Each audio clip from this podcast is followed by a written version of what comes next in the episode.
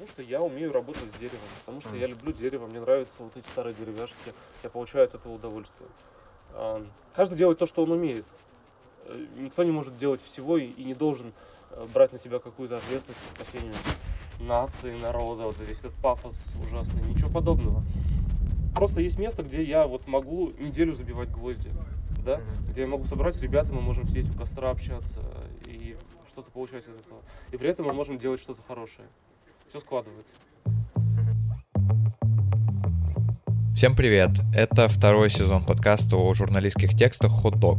Его делаю я, автор подкастов Иван Макридин. И я, журналист Михаил Данилович. В этом сезоне мы с Иваном обсуждаем спецпроект о людях, которые в свободное время зачем-то восстанавливают разрушенные храмы по всей стране. Из истории про таких людей и состоит спецпроект «Храмоделы», который в январе 2022 года выпустили журналисты Екатерина Ворнова, Андрей Дербенев, Алексей Савельский, Ярослав Чернов и я. Сегодня мы поговорим про историю Миши и Ярослава Чернова, про волонтеров из Москвы, которые каждый год ездят на стройку в деревню Нюнежскую в Архангельской области. В конце июля 2021 года Миша и Ярослав поехали с ними в эту деревню. Миша показывал мне фотографии с палатками и северной природой, а человек, которого вы слышали в начале этого выпуска, это 36-летний Глеб Кузнецов. В 2013 году он первым из волонтеров нашел этот храм или пророка в Нюнежской, а потом стал собирать туда экспедиции. Миша и Ярослав, когда они туда приехали, разговорили с Кузнецовым вечером у костра. Это уже на Будешь а, Да, но у меня кружки чая нет. Ну, надо, надо допить чай. По правилам нашего подкаста автор текста, сегодня это я, а, рассказывает Ивану, в чем вообще суть дела. Ваня, как обычно, свежая голова. Он слушает и задает любые вопросы. Но начать э, сегодня я предлагаю самому главному герою истории Глебу Кузнецову. Меня зовут Глеб Кузнецов. Mm-hmm. Я, я занимаюсь установлением э, церкви Ильи Пророка в деревне Нюнежской.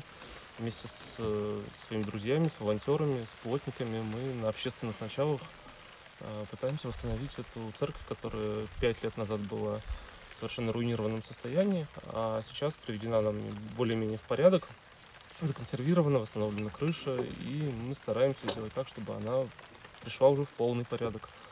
Глеб э, живет в Москве. Восстанавливать храмы он начал в 2013 году. Тогда поехал э, с другой экспедицией в другой храм, но который был э, по соседству с Нюнежским. В свой выходной тогда волонтеры взяли лодку и поплыли на разведку в Нюнежскую. И вот тогда Глеб с друзьями увидели впервые деревянный храм Ильи Пророка. И, конечно, он совершенно отличался от того, каким а, выглядит сейчас. Окон и крыши в постройке не было.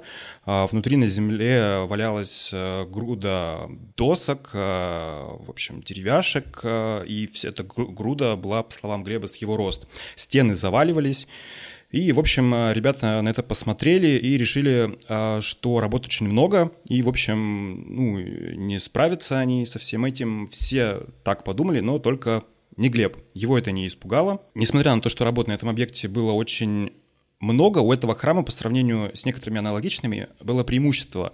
А у храма или пророка отсутствовал статус объекта культурного наследия. Ну, то есть никто не будет э, контролировать, э, что здесь делается, э, грубо говоря, никто не предъявит права собственности. Ну, в общем, нет кого-либо, кто вмешается в здесь работу, поэтому хоть и много чего надо было сделать, но ты будешь это делать все сам, никто тебе мешать не будет. Я думаю, что, во-первых, у меня есть такая мысль, и у слушателей тоже возникнет такая мысль, что как бы это все классно и здорово восстановить храм, но непонятно, зачем ему это было нужно ехать за сотни километров от Москвы и э, как бы, опять же, кто-то мог сказать, копаться в гнилых деревяшках, там восстанавливать какие-то стены, э, как бы и жить в палатках зачем вообще это нужно? Да, э, собственно, это главный вопрос, за ответом на который мы отправились э, в Архангельскую область, э, в эту деревню.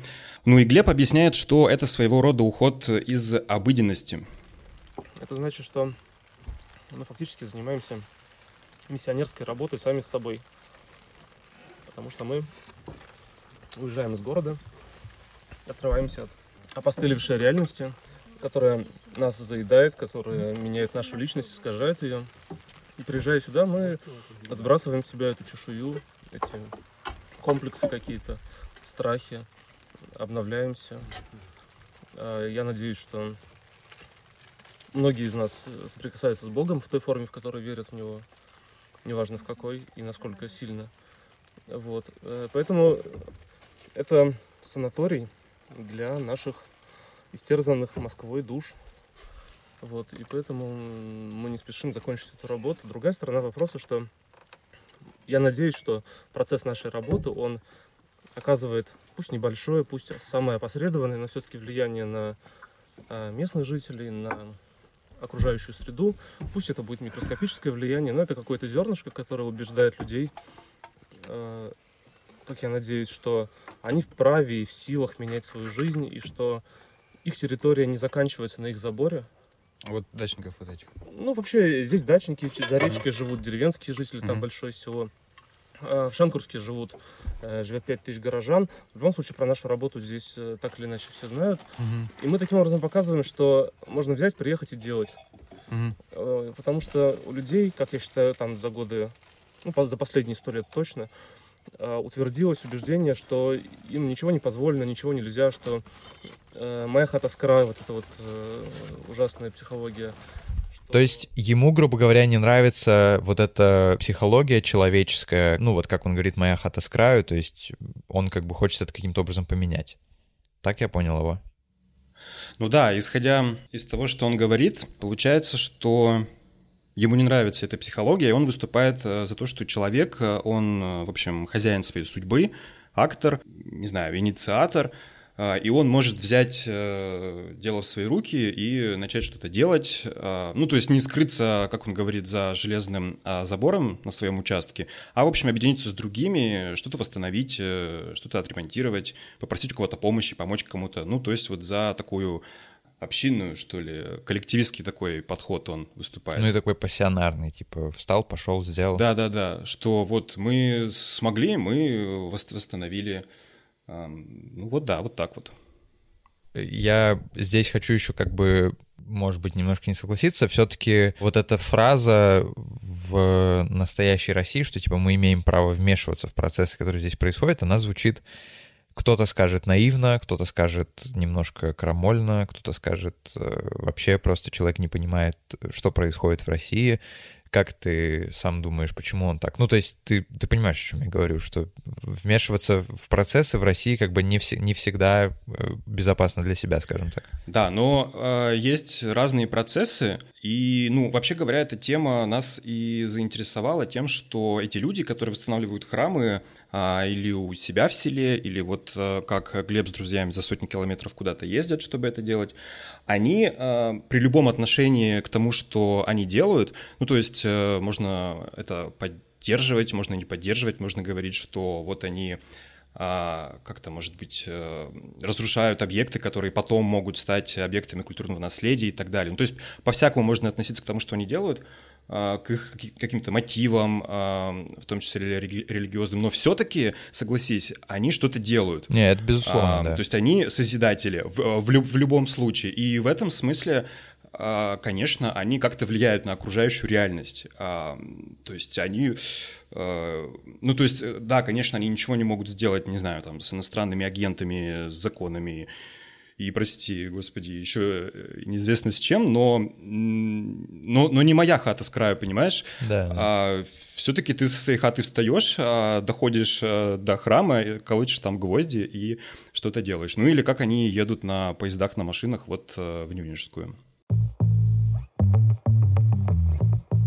Давай теперь от э, каких-то э, высоких рассуждений перейдем к конкретному чему-то. Расскажи, как они, что, что они вообще там делают, что, что они увидели, когда, когда они туда первый раз приехали. Они увидели а, ну, такое посеревшее строение, которое лет сто назад а, было храмом или пророка. Крыши не было, звонница была завалена, ну, ни двери, ни окон, а на полу, как я уже говорил, э, вот эти э, груды деревяшек. Э, Работа шла поэтапно, то есть а, в 2013 году впервые Глеб там оказался. На следующий 2014 год он уже собрал друзей, знакомых, а, людей, которые откликнулись. Это была первая экспедиция. были подготовительные работы, то есть вывезли мусор, затем восстановили крышу, которой не было, окна появились, а, отремонтировали звонницу. Ну, то есть э, с каждым разом этот храм а, становился все более и более восстановленным. Ну и для всех этих работ нужен был профессиональный плотник, потому что одно дело волонтеры, другое дело специалист, и долго, по словам Глеба, он не мог найти, кто бы мог ему помочь за, ну, откровенно говоря, нерыночный гонорар вознаграждения. И э, в итоге нашли Игоря, который прекрасно справляется со своей работой и проникся, в общем, идеей. Ему самому это понравилось. Он а, с тех пор каждый год а, ездит в Нюнежскую. А, и он стал, в общем, таким ответственным за вот все, что касается плотничества, или делает сам, или учит других. Ну и под его руководством ведутся вот эти работы. А, ну, ты сказал про нерыночный гонорар. А откуда вообще они средства берут? То есть они когда-то что-то собрали или как? Глеб говорит, что он тратит свои деньги, но не только. Помните, у нас было две компании на по 100 тысяч рублей. Ну, то есть это не исчерпывался бюджет стройки. Плюс э, есть частные пожертвования, есть там, один человек, который несколько раз давал там по 50 тысяч рублей несколько лет подряд просто mm несколько раз местные жители приносили деньги. Ну и мои личные какие-то средства. Ну, плюс, если говорить про вложения, то когда были большие работы, то значительную поддержку оказывала местная администрация Шенкурского, Шенкурского района. Финансовую поддержку она не имеет права оказывать, потому что это бюджетное учреждение. Э, но э, администрация района вступала в контакт с местной частной лесозаготовительной компанией, крупной, регион лес, Э, и регион лес э, выделял э, а, лес, лес на бревна. Да, бревна, да, доски. Расскажи про места вообще, что это такое. То есть я примерно по твоим фотографиям представляю, но все-таки подробнее, что это, как, как там все выглядит. Ну, места, если описывать одним словом, красивые. А даже когда вечером гуляешь, ну, мы с Ярославом, с которым мы там были, у нас бывало такое, что, ну, хочется как-то приключиться, и идешь э, вечерком гуляешь по деревне, и все пространство обволакивает густой туман, и ты немножко как в невесомости такой находишься, ну, то есть э, человек метров 200 от тебя находится, ты его уже не видишь. А, впервые видел такое явление. А, ну и, конечно, это, не знаю, красивейший закат, э, туман, лес на горизонте, река, свежий воздух. В принципе, туда и без храма можно ездить, ну, как на отдых, на природу, провести время с друзьями. А это очень красиво. А, к сожалению, там рядом проходит э, трасса, и периодически, ну, напоминает тебе, что, в общем, ты не где-то в каком-то, в какой-то совсем сказке, но а, вообще, конечно, впечатляет, да. Не знаю, а, заинтриговал ли я тебя красотой русского севера, но, но, но там красиво, там классно.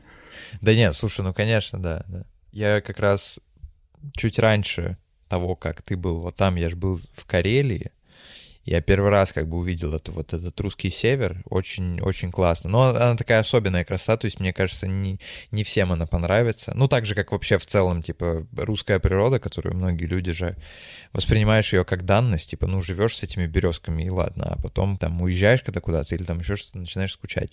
Но, окей, давай а, к Кузнецову они, когда вот они работают, мне интересно было понять, есть ли у них какой-то долгосрочный план работ, и вообще, когда они вот этим всем занимаются, они вообще довольны своей работой, или, или им всегда кажется, что что-то не так э, идет, и, может быть, нужны какие-то другие профессионалы, помимо плотника Игоря?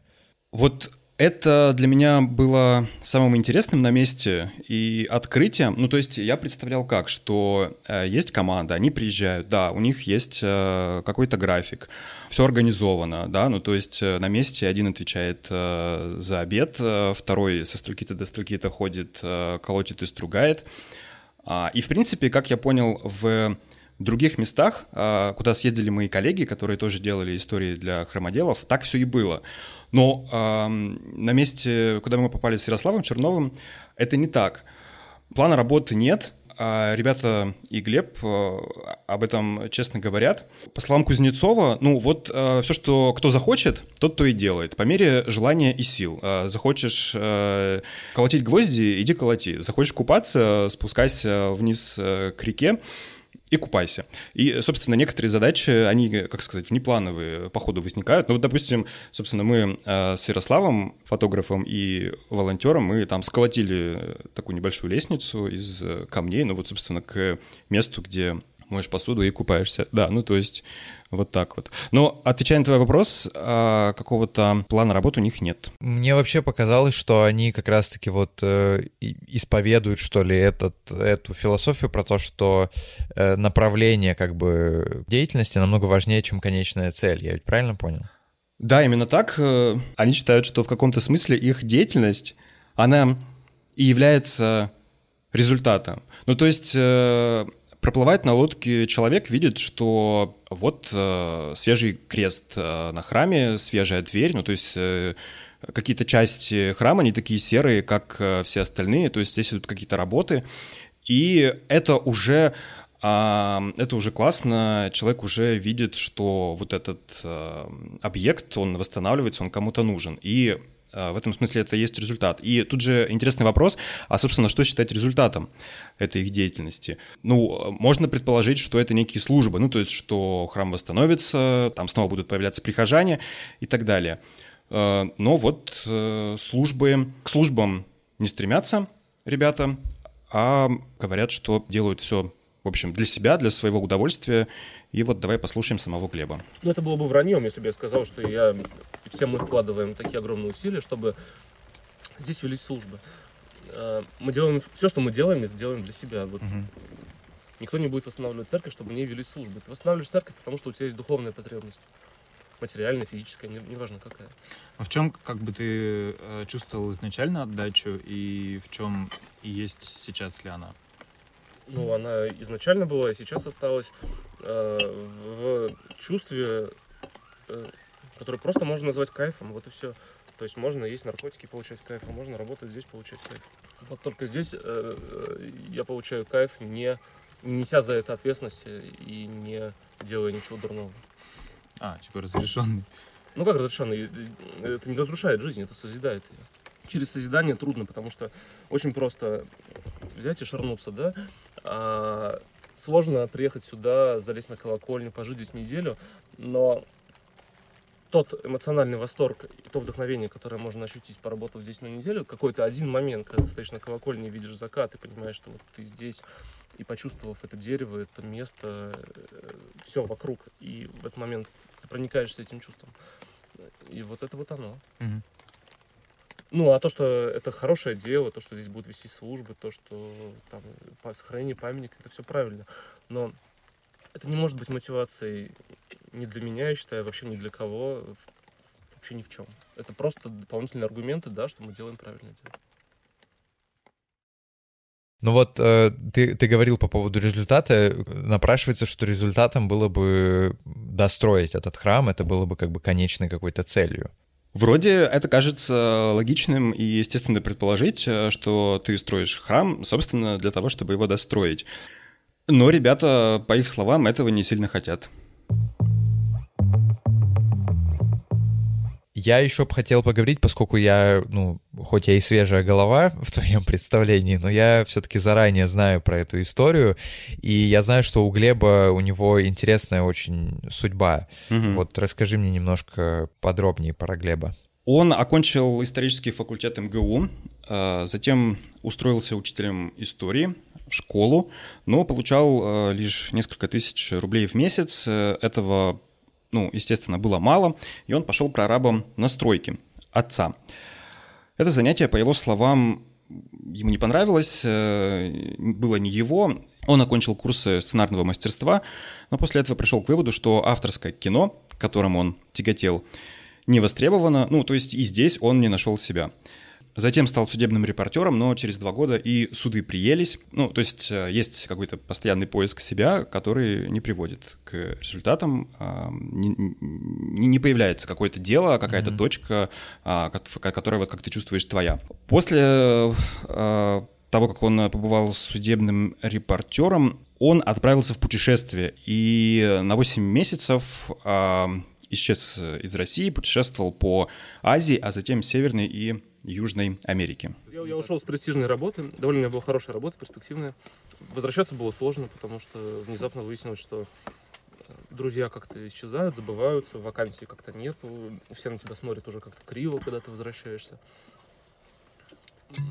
И журналистика уже умерла. Это было как раз уже конец 12-13 год.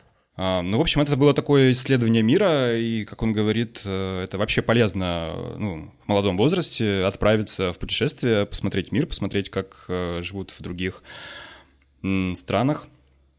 Да, это очень круто.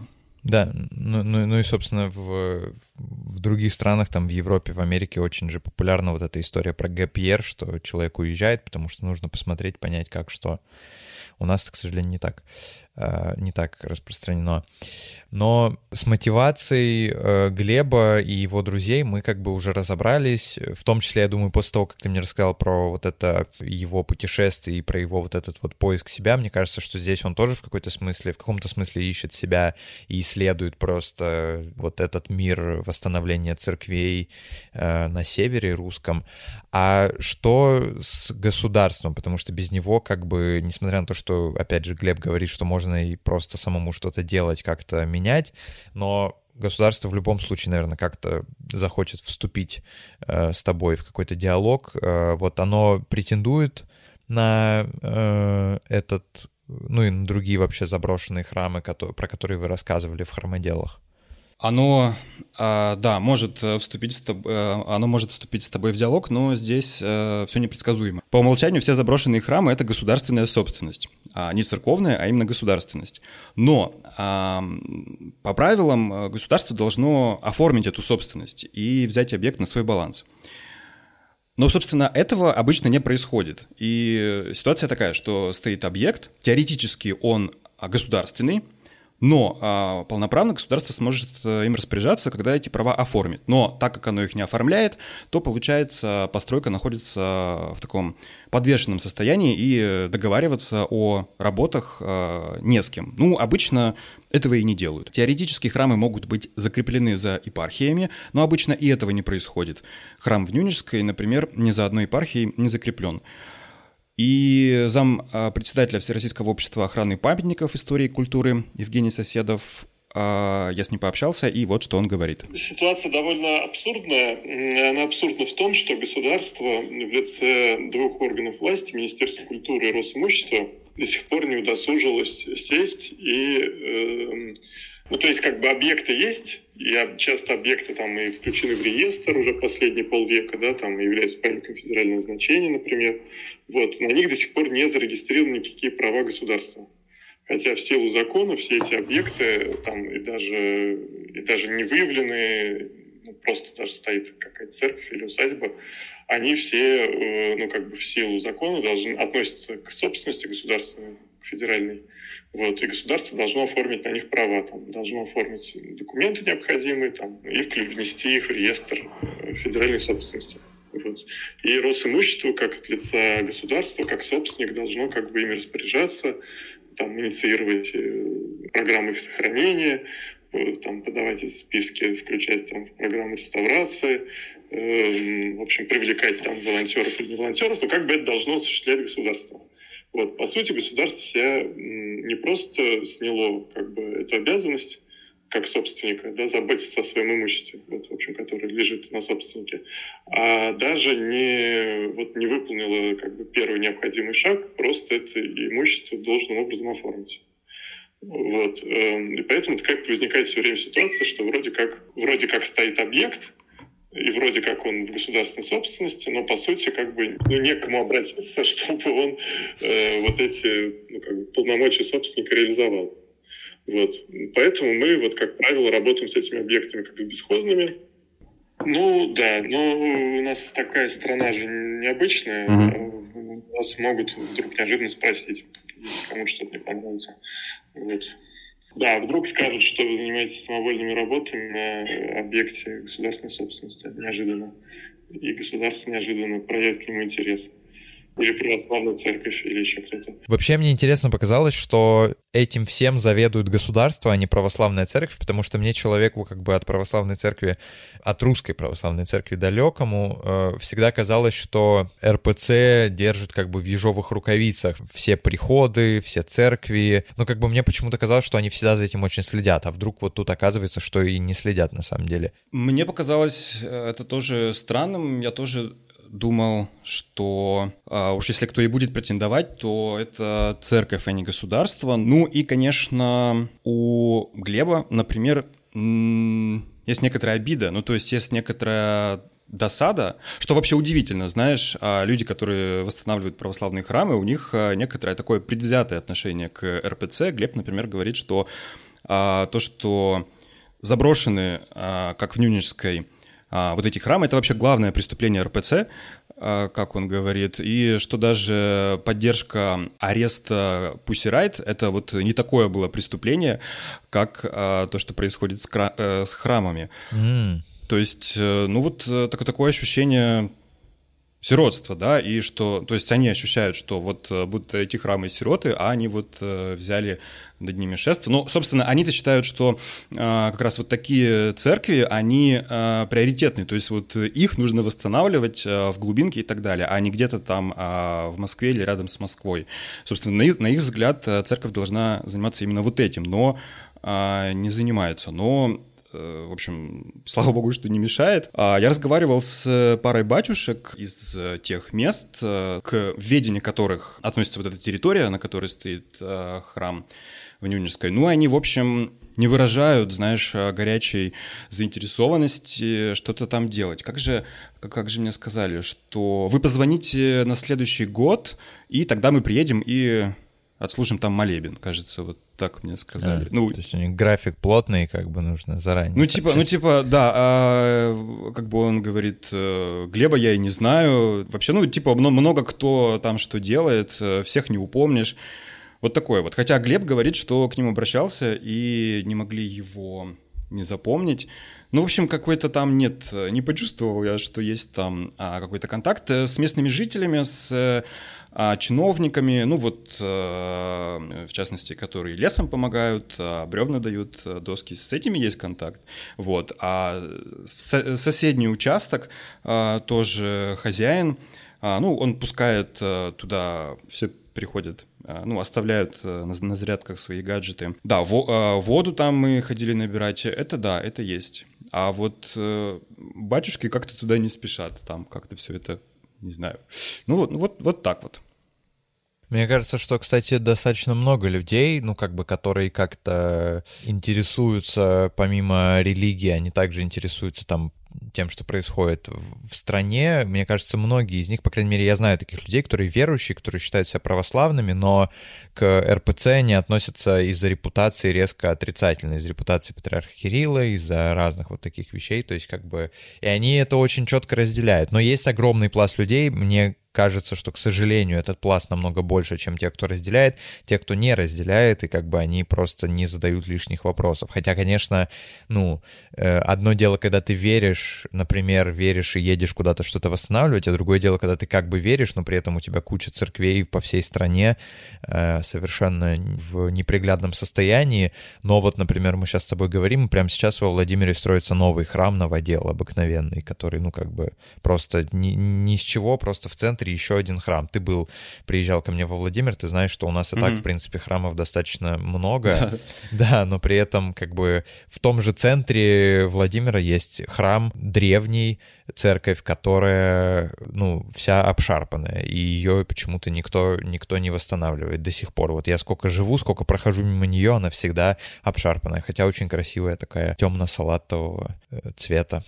Я прекрасно понимаю, о чем ты говоришь. И это откровением было для меня, когда я занимался этой темой. Ну, изначально как казалось, что есть люди, которые восстанавливают церкви. Ну, казалось, они ну, как это очень грубо называется, ватники. Они наиболее, как бы, поддерживают все происходящее, не знаю, ну, ну, то есть, понимаешь, это, мне казалось это вообще странным, что вот человек едет, э, правда, ну, то есть, казалось бы, действительно, есть гораздо, э, ну, мно, есть много чего, где можно приложить э, свои усилия, спасти кого-нибудь, э, не знаю, какие-то социальные проблемы, э, много чего есть, но здесь есть такой мотив у этих людей некого какого-то противостояния, то есть, это какое-то, не то что противостояние, это их возможность выразить какое-то свое отношение, да, в том числе ко всем каким-то социальным, политическим а, процессам и к тому, что делает и власть, и РПЦ. А, в принципе, у некоторых а, в их деятельности по восстановлению храмов есть вот этот мотив. Это возможность э, сказать свое мнение, но при этом это все под, э, ну, условно говоря, под таким как бы, благовидным предлогом. Ну, то есть, ну, то есть в чем можно обвинить э, человека, который восстанавливает храм? Ну, ну как кажется, кажется, еще не придумали в чем. Да. Но да, в общем, у них такая очень, грубо говоря, оппозиционность, ну какая-то такая, как какое-то критическое вообще отношение, вот, критическое отношение к окружающей действительности, э, в том числе там к власти, к РПЦ, да, есть. И в том, а, а, их действия у некоторых из них по восстановлению храмов, они как раз и как бы через них и проявляется это критическое отношение, да. А ты после, после того, как приехал, тебе не захотелось самому тоже поехать куда-то храм восстанавливать? Мне кажется, это, кстати, от всей вот этой действительности, которую э, описываем мы, которую описываешь ты, э, как бы журналисты, мне кажется, идеальная возможность как-то переключиться, mm. это поехать восстанавливать храм, церковь и так далее. Ты не думал над этим? Ну, слушай, а как, как же это называется? Ну, когда ты настолько проникаешься, настолько попадаешь под обаяние э, героя ситуации, когда уже, в общем, да, сам готов что-то делать. Нет, у меня такого не случилось, а под обаяние не попал. Хотя, в принципе, чтобы вообще понять, как это, мы с Ярославом по очереди этой киркой по э, бревну долбили. Ну, то есть нужно было сделать такой жолоб, э, в который уже вставится оконная рама а, вот, вот этого храма. И, собственно, так э, впервые в жизни я взял в руку кирку и ну, делал. Но не, не случилось такого, что вот э, я сам готов э, поехать, отправиться восстанавливать храмы. Ну и вообще мне кажется, что, ну то есть интересно было исследовать, почему человек чем-то таким занимается, что этому предшествовало, какие поиски себя а, до этого были. Вот, вот это было интересно. А, ну, просто я пришел к выводу, что у каждого есть, э, знаешь, э, какой-то свой алтарь, а, какой-то свой храм, а, на который он кладет э, свои время, силы, деньги, трудолюбие и все-все-все, и чего не может делать. У каждого такое есть, просто у этих людей это в буквальном смысле храм и алтарь, вот. Но, но вообще говоря, у всех есть что-то такое... Классная метафора. Да, у всех есть такое, что, что неважно, достроиться или нет, неважно, как бы закончится там работа или нет, но чем ты занимаешься и чем ты не можешь заниматься, вот, э, собственно, вот это меня больше интересовало исследовать, чем чем заколачивать самому гвозди. Ну, в любом случае, чуть-чуть ты как бы руки приложил, поэтому да, мы теперь конечно. знаем, что где-то, да. где-то, где-то в Архангельской области теперь есть э, церковь, где автор э, подкаста и журналист э, Миша Данилович еще и, еще и церковь облагородил немножко. Я не э, смотрел так на это с этой стороны, но да. Не, ну, ну да. слушай, да, ну ты как бы теперь точно ты знаешь, это, это же очень в этом смысле, мне кажется, такая волонтерская работа, вообще такие какие-то штуки по восстановлению, они же очень наполняют, потому что ты действительно понимаешь, что, то есть ты не только вокруг себя что-то строишь, дом, там, квартиру, как-то какую-то жизнь вокруг себя, а еще что где-то далеко, где ты был, теперь тоже есть э, кусочек чего-то, к чему ты приложил руки. А, в общем, что нужно сказать? Нужно сказать, что всего-то в хромоделах, э, спецпроекте хромоделы аж 4 истории. Мы будем вот сегодня мы обсудили одну, и будет еще одна. Да, и истории про хромоделов э, вышли на сайте Докдрама. Это сайт, где журналисты из разных регионов обсуждают тексты друг друга и публикуют какие-то совместные проекты, вот как раз как хромоделы. А, что еще нужно сказать? Миш, давай ты меня подхватывай. А, повторю еще раз адрес doc-drama.ru. Заходите туда, читайте хромоделов, а, другие спецпроекты и разборы текстов. Ну а в следующем эпизоде второго сезона «Ход Дока» а Катя Воронова, другая журналистка, расскажет про свой текст о том, как церковь восстанавливают жители умирающего села в Пермском крае. Наш подкаст есть на всех платформах, начиная от Apple подкастов э, и Яндекс Музыки, заканчивая Spotify, CastBox и всем остальным. Ставьте нам, пожалуйста, оценки на всех платформах. Нам будет очень приятно, это помогает двигать подкаст вперед, и мы уже совсем скоро во втором выпуске услышимся, как говорят у нас в подкастах. До следующего выпуска. До встречи.